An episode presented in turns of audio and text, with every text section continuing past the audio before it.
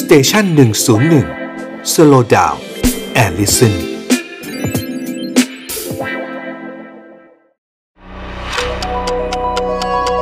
ฮิสโทฟันพอดแคสต์เพราะประวัติศาสตร์เป็นเรื่องสนุก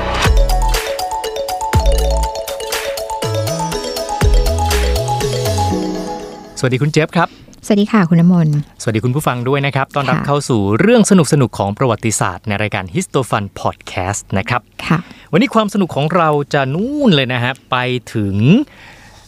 ตะวันออกกลาง อ๋อ ครับ โอเค น่าสนใจ โอเค พอคุณน้ำมนต์เสนอมาว่าเป็นตะวันออกกลาง วันนี้เจ๊เลยจะเลือกเล่าเรื่องของการปฏิวัติอิหร่าน อืม อืม ครับ เนื่องมาจากอะไรคะ รู้สึกว่าเวลาเราพูดถึงตะวันออกกลางเราก็จะนึกถึงอะไรคะคุณน้ำมนต์ นึกถึงสงคราม นึกถึงสงครามคนนี้ เราก็แบบเออ นึกถึงสงครามอิรักอิหร่าน สงครามอ่าวนี่คือยุคที่เราได้ยินกันบ่อยๆใช่ไหมคะแต่วันนี้ที่จะเล่าเนี่ยการปฏิวัติอิหร่านเนี่ยมันยาวนานกว่านั้น มันก็เป็นน่าจะเรียกว่ามันเป็นที่มาต้นตอของปัญหา ความขัดแย้งในปัจจุบันได้ส่วนหนึ่ง อืม ของภูมิภาคนี้ ครับ ค่ะ คือจริงๆเนี่ยมันมันปัญหามันเป็นเรื่องเดียวกันเลยนะคุณน้ำมนต์คือปัญหาความขัดแย้งในตะวันออกกลางเนี่ยเรารู้ๆกันใช่ไหมคะว่า ความขัดแย้งมันมันมีชาติตะวันตกเข้ามาเกี่ยวข้อง อืม เนื่อ ครังบ มาจากว่าแถบเนี้ยเขามีทรัพยากรสำคัญ ซึ่งมีเรียกว่าทรงอิทธิพลต่อโลกเราก็คือน้ำมัน ครับ ค่ะ เหมือน ใคร กัน ๆก็อยากได้ ใครๆก็อยากได้ แล้วเขาก็เริ่มเข้าไปยึดครองอำนาจเนาะตะวันตกเนี่ย แย่งกันตั้งแต่ยุคนู่นอะหลังสงครามโลกครั้งที่สองก็ขีดเส้นแบ่งกันใหญ่เลยตรงนี้ตรงนี้อันนั้นเขตใครอะไรอย่างเงี้ยนะคะโอ้จะเล่ายาวเดี๋ยวก่อนเดี๋ยวกลับไปก่อนเดี๋ยวไม่ไม่ถึงปฏิวัติอิหร่าน แต่มันมีที่มา มีที่มา โอเค อ่า เราเราวนกลับมาที่อิหร่านก่อนเป็นหลัก ไม่งั้นเดี๋ยวมันจะแบบไม่เข้าประเด็นนะคะ เล่าไปก่อนย้อนหลังไปเลย ในอิหร่านเนี่ยนะคะ เดิมทีเนี่ยย้อนหลังไปสัก 200 กว่าปีที่แล้ว ครับ จะถูกปกครองด้วยราชวงศ์กาจา ปกครองมาตั้งแต่ปีคริดศักราช 1789 ปกครองมาเรื่อยๆ คราวนี้มันก็มีการเปลี่ยนแปลงนะคะ โดย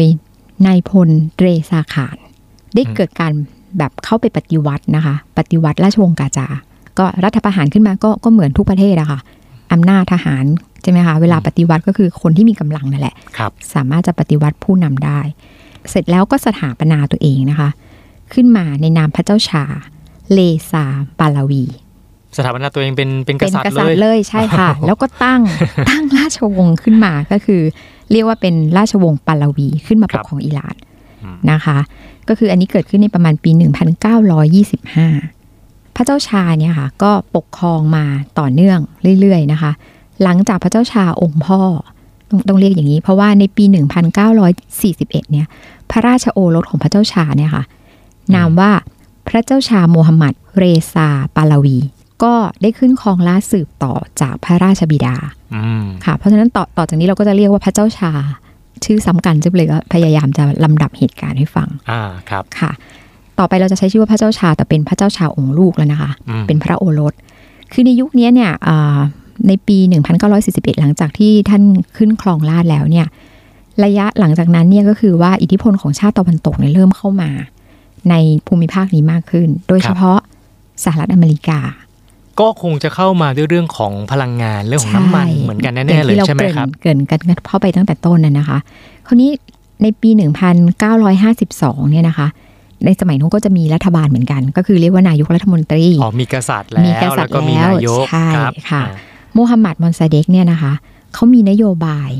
ซึ่งเป็นชนวนสำคัญที่ก่อให้เกิดความขัดแย้งขึ้น อืม ก็คือนโยบายที่บอกว่าเขาจะยกเลิกการค้ากิจการน้ำมันกับต่างชาติ เอ้าซะอย่างนั้น ใช่คราวนี้มันเป็นเรื่องที่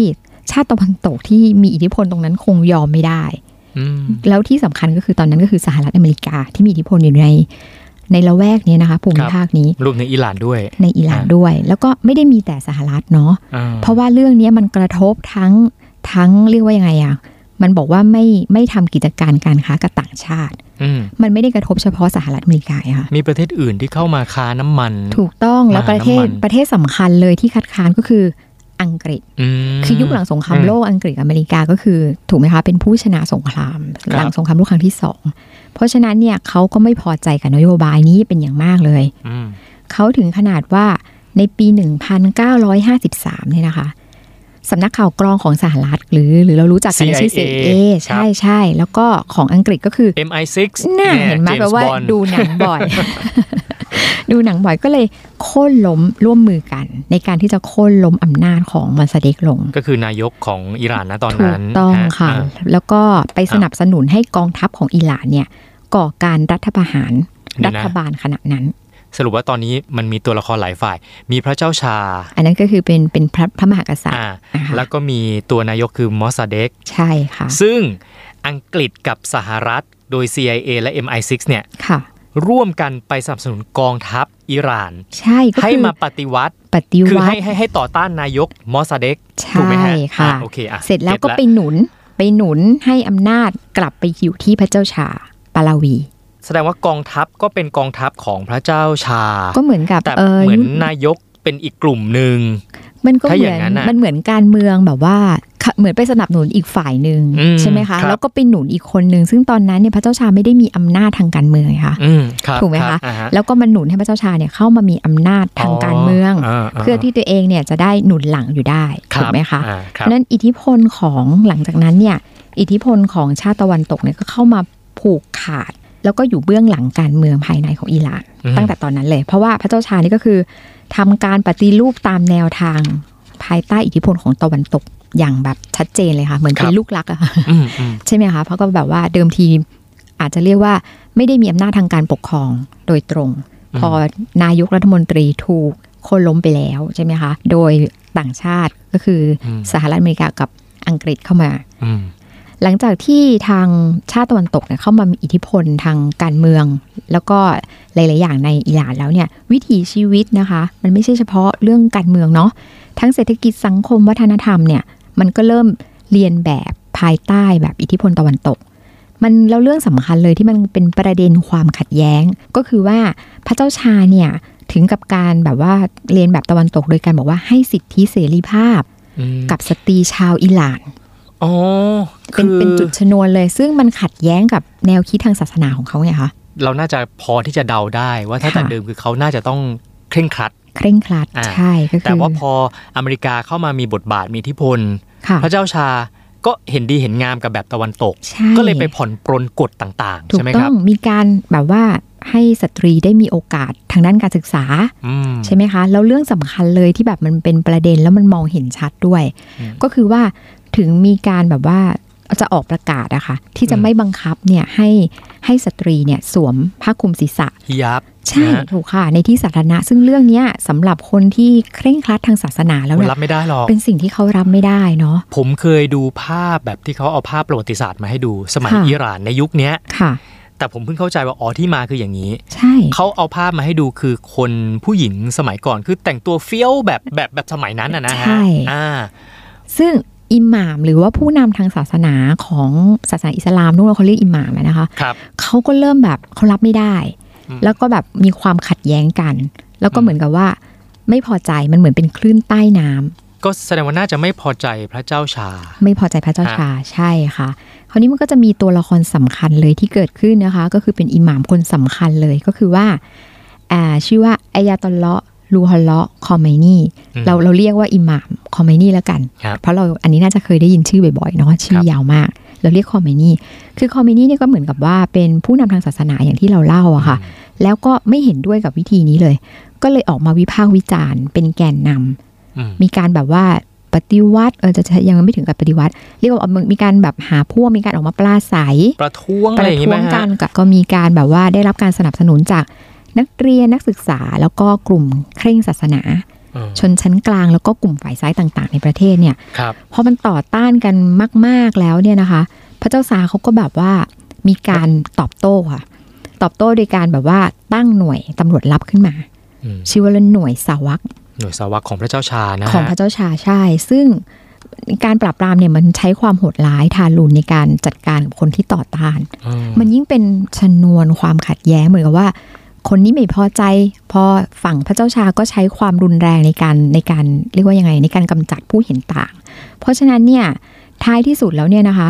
คอมมิวนิสต์เขาก็เลยต้องลี้ภัยออกนอกประเทศไป อืม ค่ะ ก็ลี้ภัยออกจากอิหร่านไปเนี่ยแบบยาวนานเลยคืออ ม ไม่ได้ไม่ได้อยู่ในอิหร่านเนี่ยสิบกว่าปี อืม แต่ว่าเรื่องนี้มันเหมือนกับเป็นเป็นเรื่องชนวนและเป็นเรื่องที่อยู่ในใจของคนอิหร่านมากนะคะพระพระเจ้าพระเจ้าชาเนี่ยปกครองอิหร่านเนี่ยยาวนานต่อมาเนี่ยเสร็จแล้วเนี่ยเออมันก็มีกระแสต่อต้านพระเจ้าชาตลอดเวลา อืม จนท้ายที่สุดเนี่ยประมาณปี 1977อะค่ะประชาชนชาวอิหร่านเนี่ยจำนวนมากเลยอะค่ะเป็นแสนๆคนเลยอะก็ออกมาชุมนุมประท้วงกัน ม เพื่อที่จะต่อต้านพระเจ้าชา อืม ก็จะกล่าวได้เลยค่ะว่าอันเนี้ยเป็นชนวนจุดเริ่มต้นของการปฏิวัติอิหร่านที่เราพูดขึ้น เดี๋ยว นะคะ นะเบรกตรงนี้นึงผมสงสัยไว้เอ๊ะฟังอย่างนี้ก็ทำให้มีความรู้สึกว่าแสดงว่าประชาชนอิหร่านก็อยากจะอยู่เขาเรียกว่าอยู่แบบภูมิใจในความเป็นรากเหง้าของตัวเองมากกว่า ถูกต้อง อิทธิพ ค่ะ ล ใช่ วิถีชีวิตแบบแบบตะวันตก เพราะว่าเพราะว่าเราต้องทำความเข้าใจกันจนถึงยุคปัจจุบันก็คือว่าอิหม่ามเนี่ยมันมีบทบาทต่อความคิดของประชาชนที่นับถือศาสนาอิสลามจำนวนมาก ครับ เหมือนกับ อืม ว่าเออเขาก็มีความยึดมั่นและเชื่อถือในแนวทางนั้น อืม เพราะฉะนั้นเนี่ยท้ายที่สุดเนี่ยเขาก็เลยต่อต้านพระเจ้าชาแบบแบบรุนแรง ครับ เป็นจุดเริ่มต้นของการปฏิวัติอิหร่าน โอเค ใช่ไหมคะทีนี้กลุ่มคนที่เมื่อเขาปฏิวัติพระเจ้าชาแล้วเนี่ยค่ะเขาก็เลยไปสนับสนุนเรียกร้องให้โคเมนี่เนี่ยกลับเข้ามา อืม ใช่ไหมคะก็เหมือนกับโคเมนี่ที่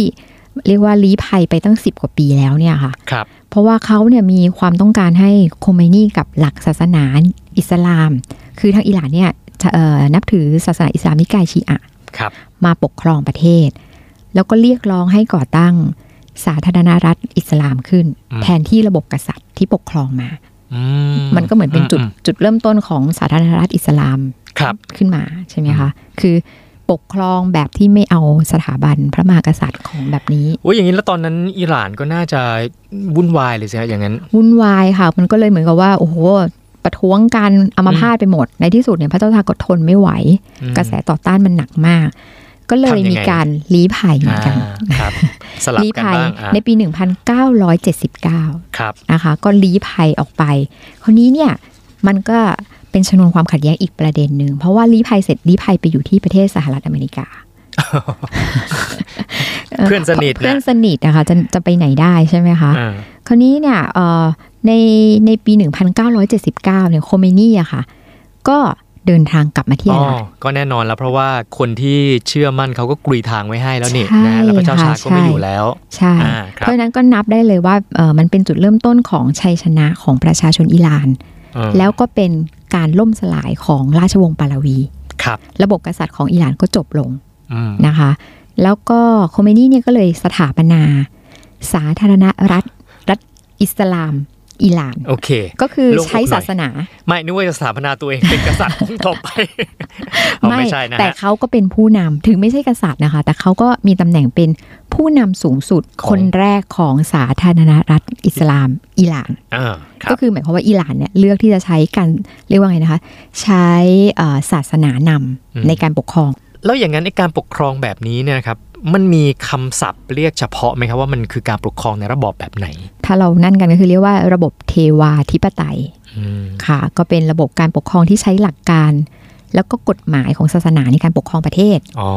ใช่ไหม รับ คะก็คือเอาศาสนาเข้ามาเกี่ยวพันด้วย อืมครับ คราวเนี้ยครั้งเนี้ยการปฏิวัติอิหร่านครั้งนี้มันเป็นชนวนความขัดแย้งมาถึงปัจจุบัน ถ้าเราเล่าต่ออ ม เพราะว่าหลังจากที่โคเมนีกลับเข้ามาแล้วเนี่ยนะคะ มันมีเหตุการณ์ที่นักศึกษาอิหร่านเนี่ย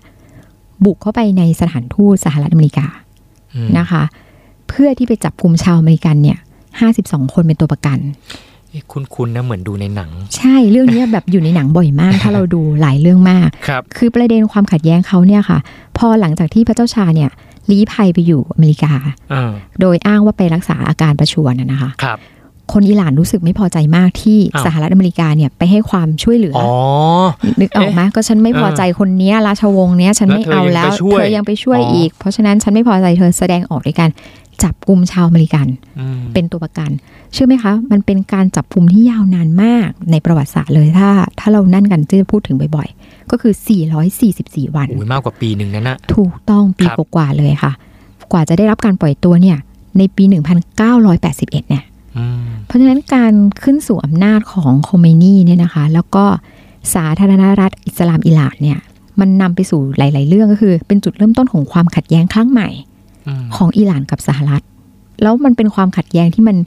ยาวนานแล้วก็ต่อเนื่องมาถึงปัจจุบัน อืม ใช่ไหมคะ ไม่ประเด็นก็คือแค่แค่กำลังจะบอกว่าอ๋อนี่คือจุดเริ่มต้นที่ทำให้ทุกวันนี้เนี่ยอเมริกากับอิหร่านเขาถึงเหมือนเหมือนมีรอยแผลอะไรกันมาอยู่ใช่ไหม ถู ค ก รับ ต้องค่ะ อ่า เพราะฉะนั้นมันก็จะมีเหมือนกับว่าเมื่อครั้งที่มันเกิดสงครามอิรัก ครับ สงละอิรักก็ไปบุกอิหร่าน อืม ก็มีความเชื่อกันว่าแบบเอออเมริกาหนุนหลังหรือเปล่าอะไรอย่างเงี้ยค่ะ ซึ่งสงครามอิรักอิหร่านเนี่ยมันเกิดขึ้นหลังจากเหตุการณ์ที่เราเล่าไปเมื่อสักครู่เนี่ย1981เนี่ยช่วงนั้นอะชาวอเมริกันถูกปล่อยตัว ที่โดนจับที่ส ที่โด ถาน น ทู จั ตฮะ ซึ่งซึ่งมันเป็นช่วงเวลาเดียวกันกับการที่เกิดสงครามอิรักอิหร่าน อ่า มันเป็น ครับ สงครามที่อิรักบุกอิหร่านในปี 1980 อืม อืมมันก็มันเป็นชนวนความขัดแย้งที่ต่อเนื่อง แล้วท้ายที่สุดเนี่ยมันก็เกิดสงครามอ่าวต่อมา ม ชนวนหลักๆเลยอย่างที่เรารู้ๆกันนะเนาะประเด็นปัญหาก็คือว่าก็คือเรื่องน้ำมันแหละ อืม อืมคุณน้ำมนต์นี่ว่ายังไง มันก็เลยทำให้ภาพลักษณ์ของเราที่มีต่อภูมิภาคแถบเนี้ย ค่ะ มันค่อนข้างเป็นลบ เพราะเรา ใช่ รู้สึกว่าสงครามเยอะ ใช่แล้วเราก็ไม่รู้ว่าใครเป็นตัวละครไหน ใครอยู่ฝ่ายไหน ฉัน ทำ คว ไม รจะต้อง ทะเลาะกับใคร ฉันควร ดี จะต้องเข้าข้างฝ่ายใครดีนะอะไร ใช่ใช่ แต่ที่แน่ๆนะฮะอิหร่านเนี่ยเป็นประเทศหนึ่งที่ผมอยากไปเที่ยวมาก เพราะว่ามีชาวต่างชาติหลายคนที่เขาบอกนะครับว่า ค่ะ ถ้ามองข้ามเรื่องนั้นไปเนี่ยนะฮะ ม อิหร่านเป็นประเทศที่รุ่มรวยทางวัฒนธรรม ค่ะ แล้วก็คนของเขาเนี่ยนิสัยดีน i c e ต้อนรับ ค่ะ ขับสู้เป็นอย่างดีมาก มันขัดแย้งมากเลยเนาะ ขัดแย้งเพราะว่าเรามีภาพจำจากข่าวจากอะไรต่างๆ ที่มันเป็น ใช่ ภาพลบ ใช่ นะฮะ ก็คงเป็นเหตุผลสำคัญละค่ะในมุมมองของหัวเจ๊ยบก็คือมองว่าพระตะวันตกเนี่ยมองมองภูมิภาคนี้ก็คือเหมือนเป็นแหล่งผลประโยชน์ ถูก เมื่ออิคหรับ ร่านเนี่ยต่อต้านเขา คือไม่อยากให้น้ำมันเขา อืม ตั้งแต่ยุคที่เราเล่ามาให้ฟังแต่ต้นๆน่ะ คือไม่อยากค้าขายกับเขาอ่ะ อืม เขาอ่ะไม่เอาเธอ อืม อิหร่านก็ถูกแซงชั่นเนาะ อืม เออ มันมันก็เลยต้องผ่านเรื่องราวต่อเนื่องมาจนปัจจุบันก็ยังไม่จบนะคะ อืม โอเค เราคงต้องติดตามความขัดแย้งต่อไปที่มันจะเกิดขึ้นในอนาคตนะคะ อย่างน้อยจะได้มีเรื่องมาให้เราเล่านะครับ ในรายการ Histofun Podcast แล้วพบกันใหม่ในตอนหน้า สวัสดีครับ สวัสดีค่ะ